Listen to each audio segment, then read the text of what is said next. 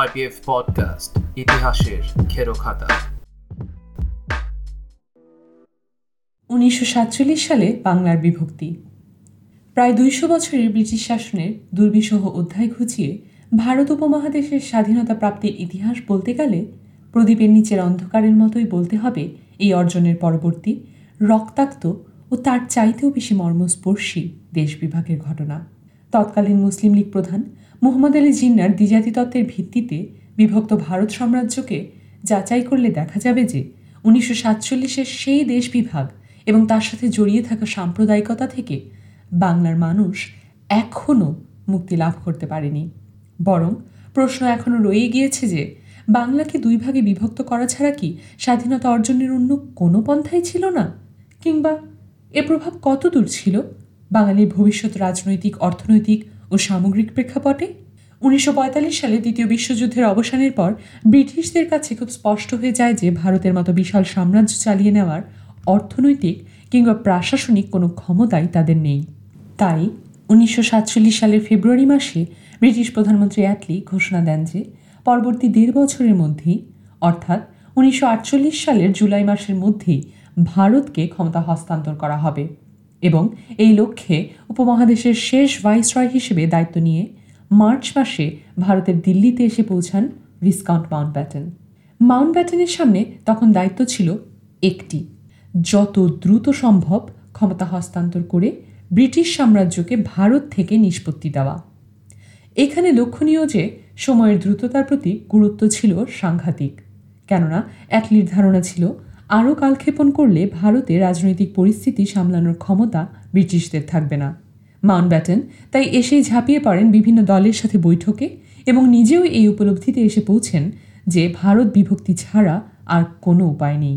Mount Batten এবারে তার নেগোসিয়েশনের সূক্ষ্ম দক্ষতাকে কাজে লাগিয়ে মুসলিম লীগ ও ভারতীয় কংগ্রেস উভয়ের সামনেই ভারতীয় উপমহাদেশকে একাধিক রাষ্ট্রে বিভক্ত করার সিদ্ধান্তকে একমাত্র উপায় হিসেবে তুলে ধরতে এবং সেই সমাধানে তাদের সকলকে রাজি করাতেও সার্থক হন।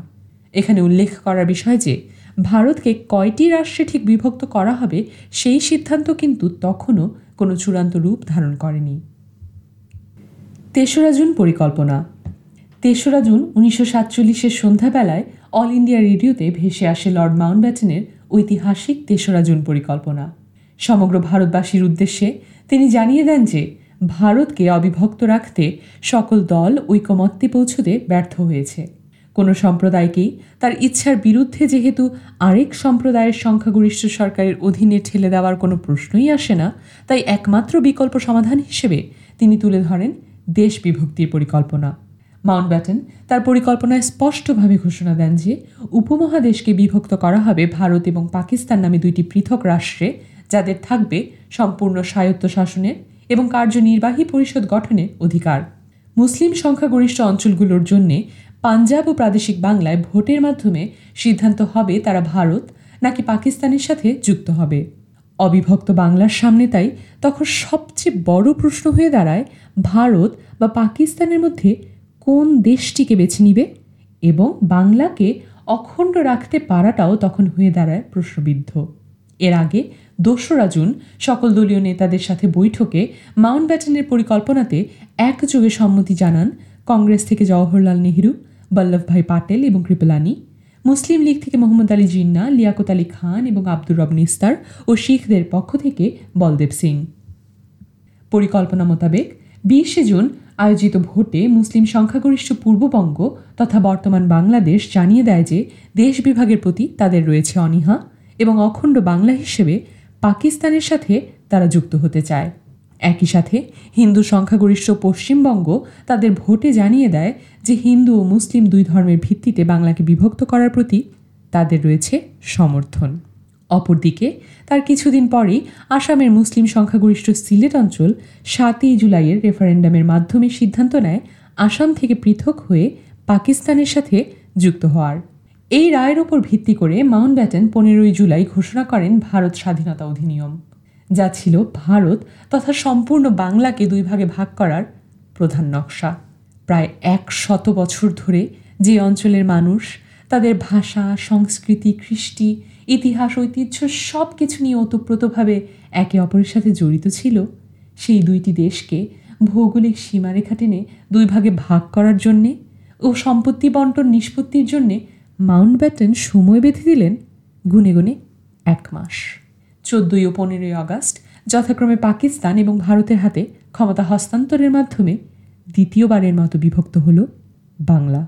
উনিশশো সাতচল্লিশে বাংলার বিভক্তিকে একটু খতিয়ে দেখলেই দেখা যাবে যে তার মূল কারণ যতটা না ছিল ধর্মীয়, তার চাইতেও অনেক বেশি ছিল অর্থনৈতিক ও রাজনৈতিক ক্ষমতা লাভের অভিপ্রায়। পূর্ববঙ্গের সাধারণ খেটে খাওয়া কৃষক শ্রেণির মানুষের মনে তখন ছিল না নিজেদের আলাদা রাষ্ট্র গঠনের কোনো স্বপ্ন। বরং তার চাইতেও বেশি ছিল হিন্দু জমিদারদের অত্যাচার, নিপীড়ন থেকে মুক্তির পথ খুঁজে পাওয়ার ইচ্ছা।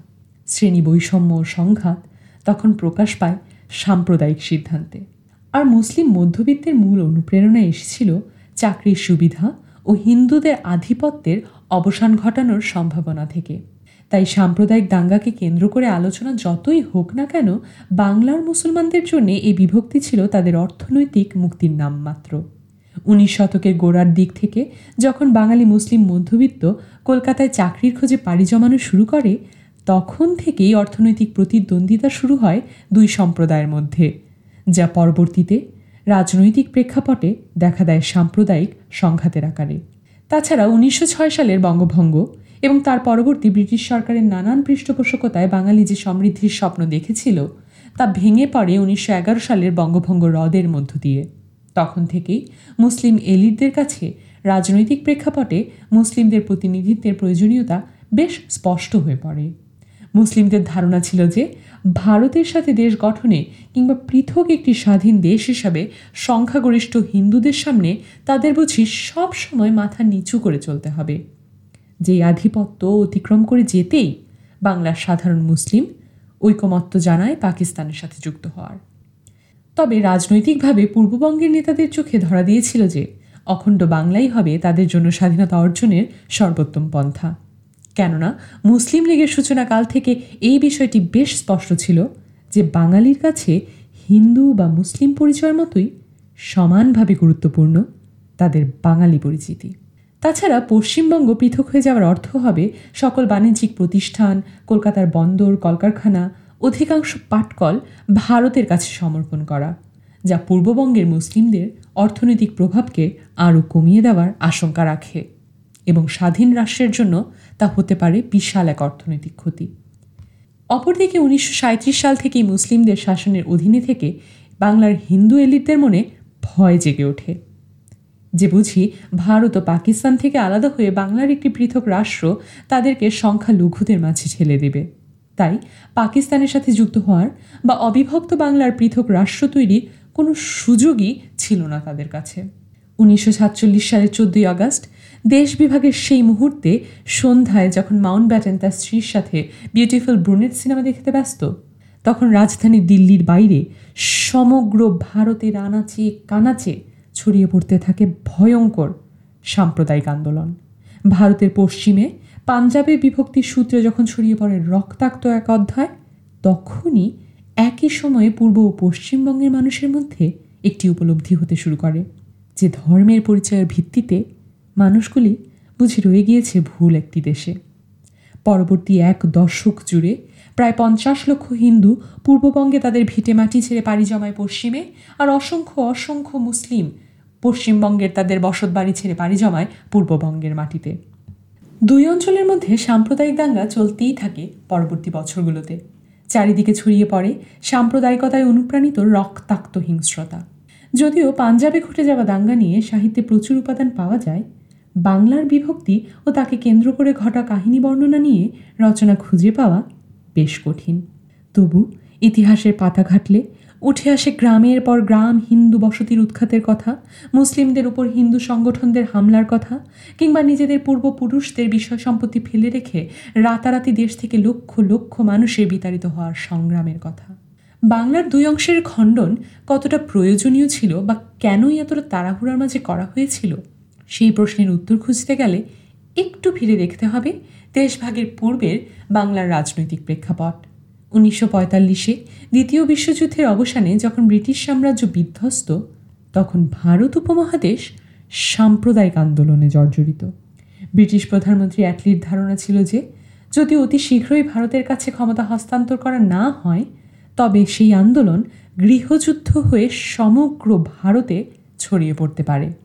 বারুদে আগুন দেওয়ার মতোই তখন আরও ভয়ঙ্করভাবে দেখা দেয় জিন্নার চূড়ান্ত আন্দোলনের ডাকে ছড়িয়ে পড়া উনিশশো ছেচল্লিশের কলকাতার দাঙ্গা। তাছাড়া প্রাদেশিক বাংলাকে অখণ্ড স্বাধীনতা দেওয়ার সাথে সাথে অন্য অঞ্চলগুলোর মধ্যেও স্বাধীনতা অর্জনের আন্দোলন দেখা দিতে পারে এমন চিন্তা থেকেই মাউন্ট ব্যাটেন প্রতিশ্রুত সময়ের দশ মাস আগেই ভারতকে দুই ভাগে ভাগ করার পরিকল্পনা বাস্তবে রূপান্তরিত করেন। তবে the origins of the partition of India বইটিতে লেখক অনিতা ইন্দার সিং মনে করেন যে এই বিভক্তির পেছনে ব্রিটিশদের কিংবা সাম্প্রদায়িক বিরোধের চাইতেও বড় ভূমিকা ছিল তৎকালীন মুসলিম লীগ প্রধান মুহম্মদ আলী জিন্না এবং ধর্মকে রাজনৈতিকীকরণে তার দক্ষতার।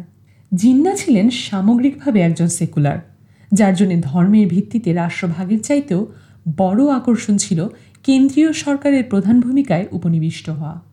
তবে সেই স্বপ্ন খুব শীঘ্রই ঘুরে দাঁড়ায় পাকিস্তান নামক রাষ্ট্র গঠনের পরিকল্পনায়। জানিয়ে জিন্না ছিলেন আপোষহীন ও অপ্রতিরুদ্ধ। অনিতার মতে ছেচল্লিশের কলকাতা দাঙ্গা ছিল সম্পূর্ণভাবে জিন্নার প্রত্যক্ষ আন্দোলনের ফল এবং এই সহিংসতার ভয়াবহতাই ব্রিটিশদেরকে আরও দ্রুত ক্ষমতা হস্তান্তরে উদ্বুদ্ধ করে। তবে শুধু জিন্না এবং পাকিস্তান রাষ্ট্র গঠনে তার আপসীনতাকে দায়ী করলেই সম্পূর্ণ ঘটনা বুঝে ওঠা বেশ কঠিন হবে। দ্য সো স্পোক্সম্যান বইটিতে আয়সা জালাল আমাদের মনে করিয়ে দেন যে, হোসেন শহীদ সহরওয়ার্দির মতের উপর ভিত্তি করে জিন্না বাংলাকে অবিভক্ত রাখার জন্য তার মত দিয়েছিলেন। কিন্তু সেই সময়ে কংগ্রেসের নেহেরু এবং পাটেলই তার চরম বিরোধিতা করেন। যখন জিন্না অবিভক্ত বাংলাকে পাকিস্তানের অংশ হিসেবে দেখার স্বপ্ন দেখছিলেন, তখন কংগ্রেস ব্যস্ত ছিল জিন্নার প্রভাবমুক্ত একটি ভারত রাষ্ট্র প্রতিষ্ঠার জন্যে। মতান্তরে জিন্নার ব্যক্তিত্বের কারণে ও আন্দোলনে সমঝোতার কোনো সুযোগ না থাকায় তারা চাইছিলেন ভারতকে জিন্নার রাজনৈতিক মতাদর্শ থেকে যত জলদি পারা যায় সরিয়ে আনতে। তবে জিন্না যে একটি পৃথক মুসলিম রাষ্ট্রকে ঘিরেই তার সমস্ত কর্ম একীভূত করেছিলেন, তা উনিশশো চল্লিশের পর থেকেই বেশ স্পষ্টভাবে ইতিহাসে বারবার উঠে এসেছে, প্রধানত তার দ্বিজাতি তত্ত্বের মাধ্যমে। বাংলার বিভক্তির পেছনে কারণ খুঁজতে গেলে তাই শুধু একটি রাজনৈতিক দল বা শুধু ব্রিটিশদের সময় স্বল্পতাকেই উল্লেখ করলে মূল ঘটনার প্রেক্ষাপট অনেকখানি বাকি রয়ে যাবে। ধর্ম সাম্প্রদায়িকতাকে ছাড়িয়ে এই বিভক্তি ছিল মূলত নেতৃস্তরের মতাদর্শের ভিন্নতা ও দুই পক্ষের আপসীনতার প্রভাব, যা সরাসরি আঘাত করেছিল সাধারণ জনগণের জীবন, অস্তিত্ব ও তাদের পরিচয়কে। পূর্ববঙ্গের ভারত থেকে সরে এসে পাকিস্তানের সাথে যুক্ত হয়ে যে নতুন অধ্যায়ের সূচনা হয়, তা ছিল আরেক ঐতিহাসিক ঘটনার দিকে বাংলার এক ধাপ এগিয়ে যাওয়া। এই দেশ বিভাগের মাধ্যমেই সূচনা হয়েছিল বাঙালির বা বর্তমান বাংলাদেশের স্বাধীনতার আয়োজন। যখন পূর্ববঙ্গ, ভাষা, সংস্কৃতি, আচার সব কিছুকে রেখে শুধু ধর্মের ভিত্তিতে বেছে নিয়েছিল পাকিস্তানকে। স্বয়ং জিন্না নিজে এই বিভক্ত বাংলা নিয়ে গড়ে ওঠা পাকিস্তানকে বলেছিলেন তার স্বপ্নের রাষ্ট্রের এক বিকলাঙ্গ বিকৃত রূপ। তাই হয়তো তিনিও বুঝতে পেরেছিলেন যে বাংলার এই বিভক্তি রোপণ করবে ভবিষ্যৎ কোনো গুরুতর বিপর্যয়ের বীজ, হয়তোবা বাংলাদেশের স্বাধীনতা আন্দোলনের প্রথম অধ্যায়। লর্ড মাউন্টব্যাটেনের ভারত অধিনিয়ম। Louis Francis Albert Victor Nicholas Mountbatten ভারতীয় উপমহাদেশের সর্বশেষ ভাইসরয় একটি নির্দেশাবলী হাতে করে গভীরভাবে বিভক্ত, অবিভক্ত ভারতের মাটিতে পা রাখেন। আপাত দৃষ্টিতে সহজ সরল একটি নির্দেশাবলী ভারতকে ঐক্যবদ্ধ রাখুন। লর্ড মাউন্টব্যাটেনের কাছে যুক্তরাজ্যের তৎকালীন প্রাক্তন প্রধানমন্ত্রী ক্লেমেন্ট অ্যাটলির একটি বার্তা দেখা যাক। বার্তাটিতে লেখা, ব্রিটিশ মহারাজ ও সরকারের একমাত্র লক্ষ্য হচ্ছে ব্রিটিশ ভারতের জন্য একটি সম্মিলিত সরকার সৃষ্টি করা। যদি সম্ভব হয়। লর্ড মাউন্টব্যাটেন একটি মর্যাদাপূর্ণ বংশের সন্তান এবং তার একটি চমৎকার সামরিক ক্যারিয়ার ছিল। তিনি উনিশশো তেতাল্লিশ সালে দক্ষিণ পূর্ব এশীয় কমান্ড এসইএসি এর সুপ্রিম অ্যালাইড কমান্ডার হয়ে জেনারেল উইলিয়াম স্লিমের সাথে বার্মা পুনরায় বিজয়, বিজয়ের তদারকি করেছিলেন এবং উনিশশো পঁয়তাল্লিশ সালের সেপ্টেম্বরে সিঙ্গাপুরের জাপানিজদের আত্মসমর্পণের তদারকি করেন। সুতরাং ব্রিটিশ সরকারের চোখে মাউন্টব্যাটেন বেশ ওজনদার মানুষ ছিলেন বটে। অধিকন্তু, উনিশশো ছেচল্লিশ সালে নেহেরু সিঙ্গাপুর সফরকালে লর্ড এবং লেডি মাউন্টব্যাটেন উভয়ই ভারতীয় জাতীয় কংগ্রেস তথা আইএনসির নেতা জওহরলাল নেহরুর সাথে সক্ষতা গড়ে তোলেন। Daughter of empire life as a Mountbatten বইটিতে ভাইসেরেনা এডভিনা মাউন্টব্যাটেনের কন্যা প্যামেলা হিক্সনি মাউন্টব্যাটেন বলেন যে, তার মা এবং নেহেরুর মাঝে একটি চমৎকার সম্পর্ক ছিল। যা এডভিনা এবং তার স্বামী ভারতে আসার পরে আরও চমৎকার হয়ে ওঠে। সুতরাং যখন প্রধানমন্ত্রী ক্ল্যামেন্ট অ্যাটলি মাউন্টব্যাটেন সাহেবকে স্বাধীনতার উত্তরণের তদারকি করে ভারতের ভাইস রয়ের ভূমিকা গ্রহণ করতে বলেছিলেন, তখন এটি পুরোপুরি অবাক হওয়ার মতো ছিল না। অ্যাটলির কথা একটু বলা যাক। উনিশশো পঁয়তাল্লিশ সালের দোসরা জুলাই লেবার পার্টির এক বিশাল জয়লাভের পর অ্যাটলি প্রধানমন্ত্রী হন। চার্চিলের সাথে ব্রিটেন ও তার প্রজাদের যে সম্পর্কই থাকুক না কেন, ব্রিটিশ ভোটাররা নিজেরাই জানতেন যে দ্বিতীয় বিশ্বযুদ্ধ পরবর্তী অর্থনৈতিক পুনর্গঠন, হাজার হাজার প্রতিশ্রুত সৈন্যদের পুনর্বাসন এবং ভারতে ক্রমবর্ধমান অশান্তির মোকাবেলা করার জন্য চার্চিলের চাইতে ভিন্ন ধারার একজন লোকের প্রয়োজন ছিল, আর সে ছিলেন অ্যাটলি। অ্যাটলি এর আগে দুবার ভারতে গিয়েছিলেন। তিনি সাইমন কমিশনের সদস্য হিসেবে উনিশশো সাতাশ থেকে আঠাশ সালে দ্বিতীয়বার ভারত সফর করেছিলেন এবং ভারতীয় জাতীয়তাবাদ এবং হিন্দু মুসলিম সমস্যা সম্পর্কে কিছুটা বোধ তৈরি করেছিলেন। কমিশনে কোনো ভারতীয়কে অন্তর্ভুক্ত না করাটা ভুল ছিল না বলে তিনি মনে করতেন। কিন্তু তিনি বিশ্বাস করতেন যে হিন্দু ও মুসলমানদের মধ্যে ভেদাভেদ ব্যাপারটি বেশ তুচ্ছ। উনিশশো সাতচল্লিশ সালের বিশে ফেব্রুয়ারি অ্যাটলি হাউস অফ কমন্সে ঘোষণা করেন যে, ব্রিটিশ রাজের সরকার উনিশশো আটচল্লিশ সালের জুনের মধ্যেই ভারতীয়দের হাতে ক্ষমতা হস্তান্তর করতে চাইছে। অ্যাটলি অনুভব করেছিলেন যে, ভারতের স্বাধীনতা বিলম্ব করা উচিত হবে না। তবে প্রশ্নটি ছিল, ব্রিটেন কাদের কাছে ক্ষমতা হস্তান্তর করবে? উনিশশো পঁয়তাল্লিশ সালের অগাস্ট মাসে ভারতের তৎকালীন ভাইসরয় আর্চিবল পার্সিভেল ওয়াভেলকে লন্ডনে ডেকে আনা হয়। ভাইসরয়ের সাথে সেদিনকার মিটিংয়ের পরে অ্যাটলি সিদ্ধান্ত নেন যে ক্ষমতা হস্তান্তর প্রক্রিয়াটি শেষ করার জন্যে ওয়াবেলের চেয়েও আরও বেশি ব্যক্তিত্বের অধিকারী কাউকে প্রয়োজন। লর্ড মাউন্ট মাউন্টব্যাটেন ছিলেন অ্যাটলির প্রথম পছন্দ। সেই সময়ে ভারতের মধ্যে পরিস্থিতি সব রকম সমঝোতার বাইরে চলে গিয়েছিল বলে মনে হয়েছিল। উনিশশো ছয় সালে তৎকালীন ঢাকার চতুর্থ নবাব নবাব সলিমুল্লা সাহেবের বাসভবন আহসান মঞ্জিলে গঠিত হয় অল ইন্ডিয়া মুসলিম লীগ। উনিশশো ছেচল্লিশ সালে মোহাম্মদ আলী জিন্নার নেতৃত্বে একটি মুসলিম রাষ্ট্র গঠনের বিষয়ে মুসলিম লীগ শক্ত অবস্থান গ্রহণ করে। তৎকালীন মুসলিম লীগের বাংলার মুখ্যমন্ত্রী হোসেন শহীদ সহরাবার্দী সাহেব থাকাকালীন অবস্থায় উনিশশো ছেচল্লিশ সালের অগাস্ট মাসে গ্রেট কলকাতা কিলিং নামে পরিচিত মর্মান্তিক সাম্প্রদায়িক সহিংসতার পর পরিস্থিতি আরও খারাপের দিকে চলে যায়। পুরো উপমহাদেশে গৃহযুদ্ধের ভয়টি একটি অশুভ আত্মার মতো বিরাজ করতে থাকে। মাউন্টব্যাটেনকে ডিসেম্বর মাসে ভাইসরয় পদে নিয়োগের বিষয়ে যোগাযোগ করা হয়। তবে ক্ষমতা হস্তান্তরের খসড়াটিতে তিনি মন্তব্য করার সুযোগ না পাওয়া পর্যন্ত নিয়োগ প্রাপ্তি গ্রহণ করছিলেন না। তিনি তার নিজ মতামত অনুযায়ী কাজ করতে ইচ্ছুক ছিলেন। ক্ষমতা হস্তান্তরের যে নির্দেশনা, সেটার ক্ষেত্রে তিনি একটি সংক্ষিপ্ত নির্দেশনার পক্ষে ছিলেন। এবং জোর দিয়েছিলেন যে একটি নির্দিষ্ট তারিখের মধ্যেই ব্রিটিশ শাসন সমাপ্ত করার উদ্দেশ্যে যেন তাকে নতুন ভাইসরয় হিসেবে প্রেরণ করা হয়।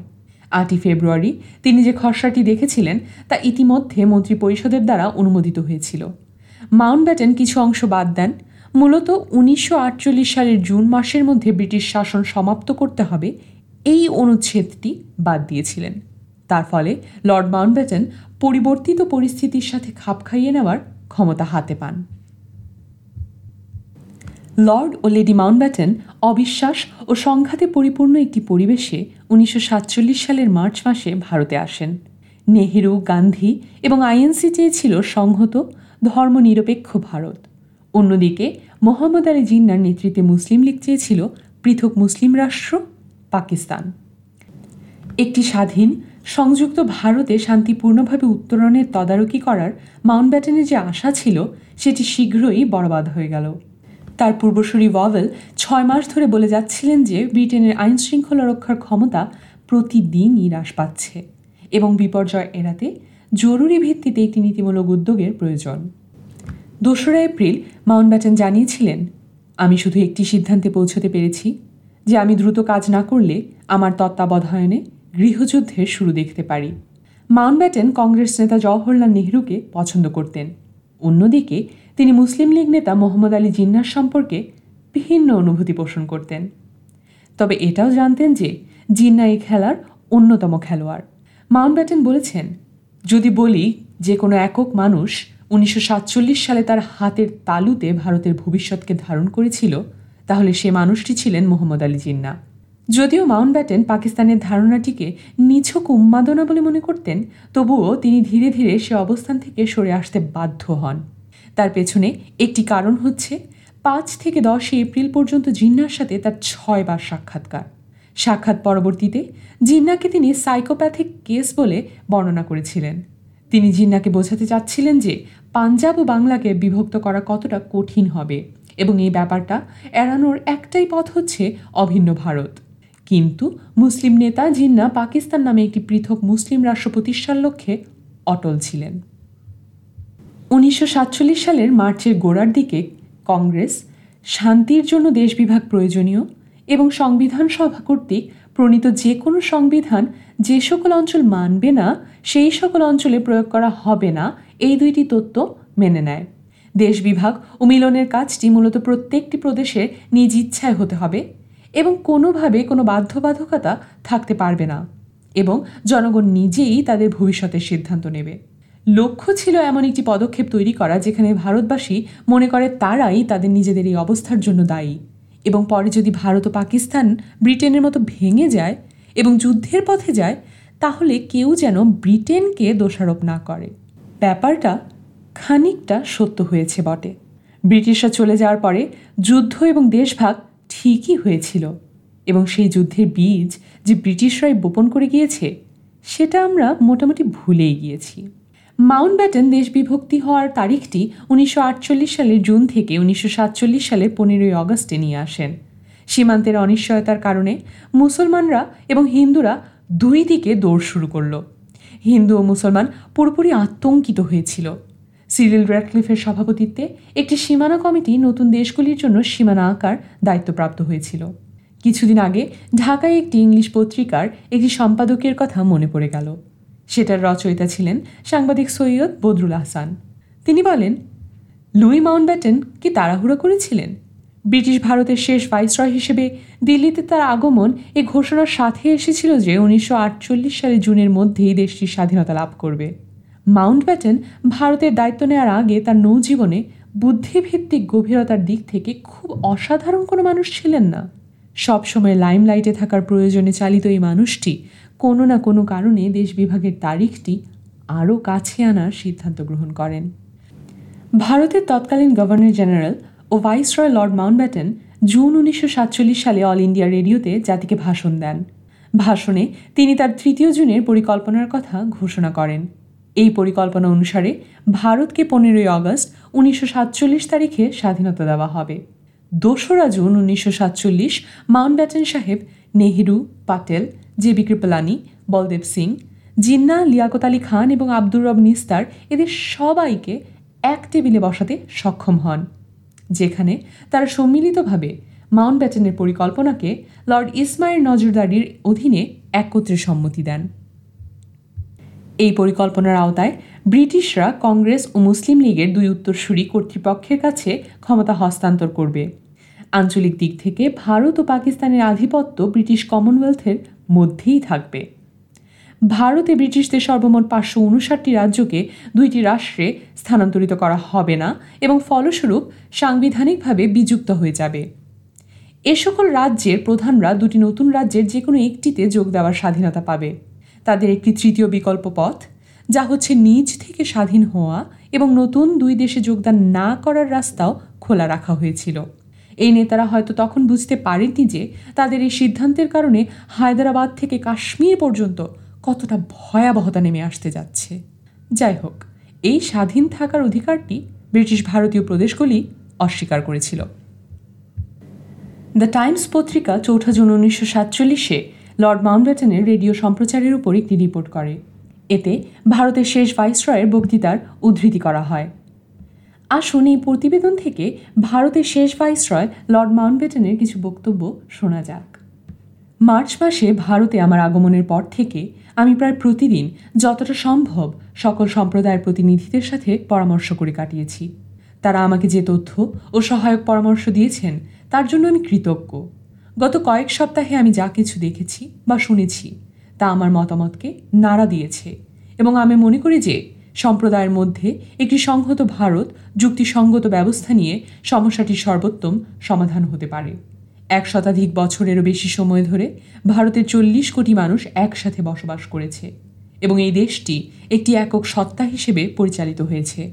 এর কারণে ভারত একটি সম্মিলিত যোগাযোগ প্রতিরক্ষা, ডাক পরিষেবা মুদ্রা, শুল্ক ও শুল্ক বাধা অনুপস্থিতি এবং একটি সংহত রাজনৈতিক অর্থনীতি ভিত্তি পেয়েছে। আমার বড় আশা, সাম্প্রদায়িক পার্থক্য এই সম্মিলিত ব্যবস্থাকে ধ্বংস করতে পারবে না, এমনটাই ছিল। মাউন্ট ব্যাটেন সাহেব এরপরে বলেন, আলোচনার শুরুতে আমার প্রথম লক্ষ্যটি ছিল রাজনৈতিক নেতৃবৃন্দকে পহেলা মে উনিশশো ছেচল্লিশ সালের মন্ত্রী পরিষদ মিশন পরিকল্পনা গ্রহণ করার আহ্বান জানানো। আমার মতে, এই পরিকল্পনা সর্বোত্তম ব্যবস্থা যা সকল সম্প্রদায়ের স্বার্থ মেটাতে পারে। কিন্তু অত্যন্ত দুঃখের ব্যাপার যে মন্ত্রী পরিষদ মিশন পরিকল্পনা বা ভারতের যে ঐক্যকে রক্ষা করবে এমন কোনো পরিকল্পনায় ঐকমত্যে আসা এখন প্রায় অসম্ভব হয়ে পড়েছে। তবে এখন এরকম একটি বৃহৎ অঞ্চলকে অনিচ্ছাকৃতভাবে নতুন কোনো রাষ্ট্রের অন্তর্ভুক্ত করার প্রশ্নই আসে না। আমি চাই না কোনো সম্প্রদায় সংখ্যালঘু হয়ে সংখ্যাগরিষ্ঠ অন্য সম্প্রদায়ের অধীনে কষ্ট পাক।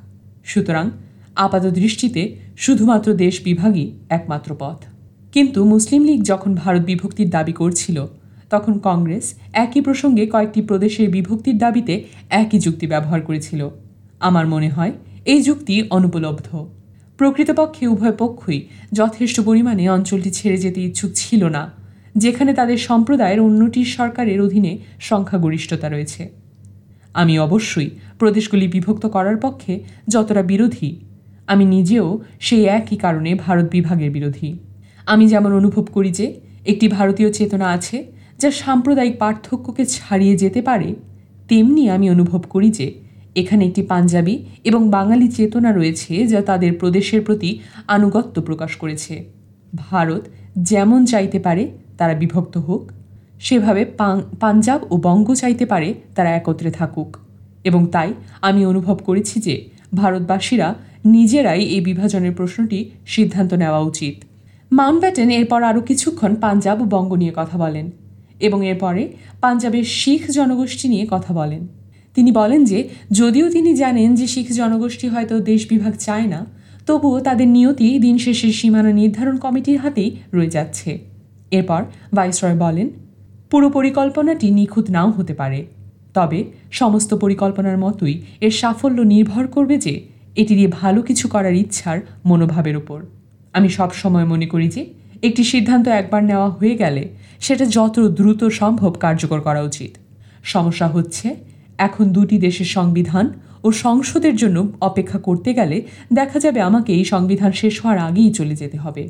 এই দ্বিধাদ্বন্দ্বের সমাধান যা আমি সামনে রেখেছি, তা হলো মহামান্য মহারাজের সরকার, প্রয়োজনীয় ব্যবস্থা গ্রহণের সাথে সাথেই ব্রিটিশ ভারতের এক বা দুটি সরকারকে কর্তৃত্বে স্থানান্তরিত করা উচিত, যা আমি আশা করি আগামী কয়েক মাসের মধ্যেই সম্ভব হবে।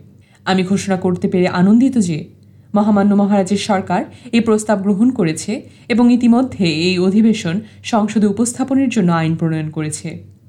এই সিদ্ধান্তগুলোর ফলস্বরূপ ব্রিটিশ ভারত অফিস অফিসের কাজকর্ম সম্পাদন আর চলবে না এবং তার মহামান্য মহারাজের সরকার ও ভারতের মধ্যে ভবিষ্যতের সম্পর্ক পরিচালনার জন্য আরও কিছু রাস্তা তৈরি করা হবে।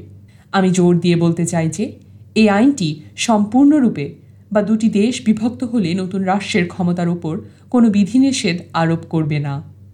ভবিষ্যতে একে অপরের সাথে এবং ব্রিটিশ কমনওয়েলথের অন্যান্য সদস্য রাষ্ট্রের সাথে তাদের সম্পর্ক স্থাপনের পথে এগিয়ে যাবে। সুতরাং আমরা অনেক আশাবাদী যে যতটা সম্ভব বলে মনে করেছিলেন, তার চেয়েও অনেক মাস আগেই ক্ষমতা হস্তান্তর করা যাবে এবং একই সাথে ব্রিটিশ ভারতের জনগণের কাছে তাদের ভবিষ্যতের বিষয়ে সিদ্ধান্ত নেওয়ার জন্য ছেড়ে দেওয়া হবে এবং এটাই মহামান্য ব্রিটিশ মহারাজের সরকার ঘোষিত নীতি। মাউন্ট ব্যাটেন তারপর প্রতিশ্রুতি দেন যে যে সমস্ত ব্রিটিশ অফিসারকে সাহায্য করার জন্য থেকে যেতে বলা হবে, তারা থাকবে এবং তিনি উপমহাদেশের লোকদের একে অপরের বিরুদ্ধে লড়াই না করার জন্য অনুরোধ করেন। এখন বাজে গ্যাঞ্জাম ফ্যাসাদ করার সময় নয়, এমনটাই বলেন তিনি। প্রতিবেদনের শেষ অংশে প্রধানমন্ত্রী অ্যাটলি যতটা সম্ভব দাঙ্গা কমিয়ে আনার আহ্বান জানিয়ে একটি বার্তা দেন। অ্যাটলি মাউন্ট ব্যাটেন এবং পরিকল্পনার অংশগ্রহণকারীদের উল্লেখ করে তার বক্তব্য শেষ করেন। তিনি বলেছেন, অবশ্যই যারা এই প্ল্যান তৈরি করেছেন, তাদের সমালোচনা করা সহজ। তবে ভাইসরয়ের কয়েক সপ্তাহ ধরে উৎসর্গীকৃত কাজ সত্ত্বেও কোনো বিকল্প খুঁজে বের করতে সকলেই ব্যর্থ হয়েছে। এই সিদ্ধান্ত ভারতের পরিস্থিতির কঠোর ঘটনা থেকে উদ্ভূত হয়েছে। অ্যাটলির ভাষণের সারমর্ম হচ্ছে, তিনি সম্পূর্ণ ব্যাপারটার জন্য ভারতবাসীকেই দায়ী করলেন এবং মাউন্ট ব্যাটেনকে সম্পূর্ণ দায়মুক্তি দিলেন। আর এভাবেই শুরু হয়েছিল ভারত ভাগ নামের সেই করুণ কাহিনী।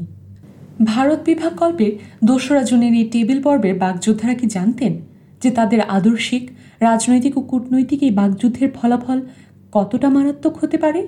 তারা কি জানতেন যে তাদের সেদিনের সেই সিদ্ধান্তের মাসুল আমরা এখনও দিয়ে যাব? ব্রিটিশরা যখন পদত্যাগ করার ইচ্ছার কথা ঘোষণা করেছিল, তখন উইনস্টন চার্চিল কি বলেছিলেন? তা দেখা যাক। উনিশশো সাতচল্লিশ সালের ছয় মার্চ ব্রিটিশ সংসদের বিতর্কের রেকর্ডে দেখা যায় উইনস্টন চার্চিল বলেছিলেন আমরা কীভাবে ভারত থেকে বেরিয়ে এক কোটি মুসলমান এবং দুই কোটি হিন্দুদের যুদ্ধের মধ্যে ছেড়ে রেখে আসতে পারি? এটা কি ভয়াবহ হবে না? ব্রিটিশ জাতির নামের অবমাননা কি হবে না যদি আমরা পৃথিবীর জনসংখ্যার এক পঞ্চমাংশকে বিশৃঙ্খলা ও হত্যাযজ্ঞের মধ্যে পড়তে দেই? তাহলে কি অপরাধ হবে না? যে আমাদের নাম চিরতরে কলঙ্কের কালিতে দাগিয়ে দেবে? সুতরাং দুইটি রাজ্যের ঘোষণার পরে কি হয়েছিল?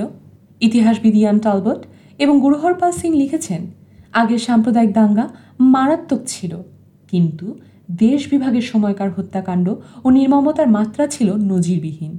যদিও কিছু জ্ঞানীগুণী মানুষ গণহত্যার ব্যাপারে লিখতে গিয়ে গণহত্যা শব্দটি ব্যবহার করার বিষয়ে প্রশ্ন তোলেন, তবুও বেশিরভাগ সহিংসতা যে গণহত্যার প্রবণতা থেকেই হয়েছিল, সেটি সত্য। তখনকার নির্মমতা একটি বিদ্যমান প্রজন্মকে নিশ্চিন্ন করার এবং এর ভবিষ্যৎ প্রজন্মকে রোধ করার জন্যই করা হয়েছিল। এই ঐতিহাসিক ট্র্যাজেডির কেন্দ্রস্থলের লোকটির কথা শুনে আমরা শেষ করব। উনিশশো উনআশি সালে নিজের মৃত্যুর কয়েক বছর আগে মাউন্ট ব্যাটেন সাহেবকে জিন্নার স্বাস্থ্যের অবনতি সম্পর্কে একটি প্রতিবেদন দেওয়া হয়। শুনে তিনি বলেন, আমি যদি কেবল তখন জানতাম এমন ফলাফল হবে, তবে ইতিহাসের গতিপথ অন্যরকম হতো। আমি ক্ষমতা হস্তান্তর আরও দেরি করে দিতাম, কোনো দেশ বিভাগ হতে দিতাম না। পাকিস্তানের অস্তিত্ব থাকতো না, ঐক্যবদ্ধ থাকতো ভারত এড়ানো যেত তিনটি যুদ্ধ।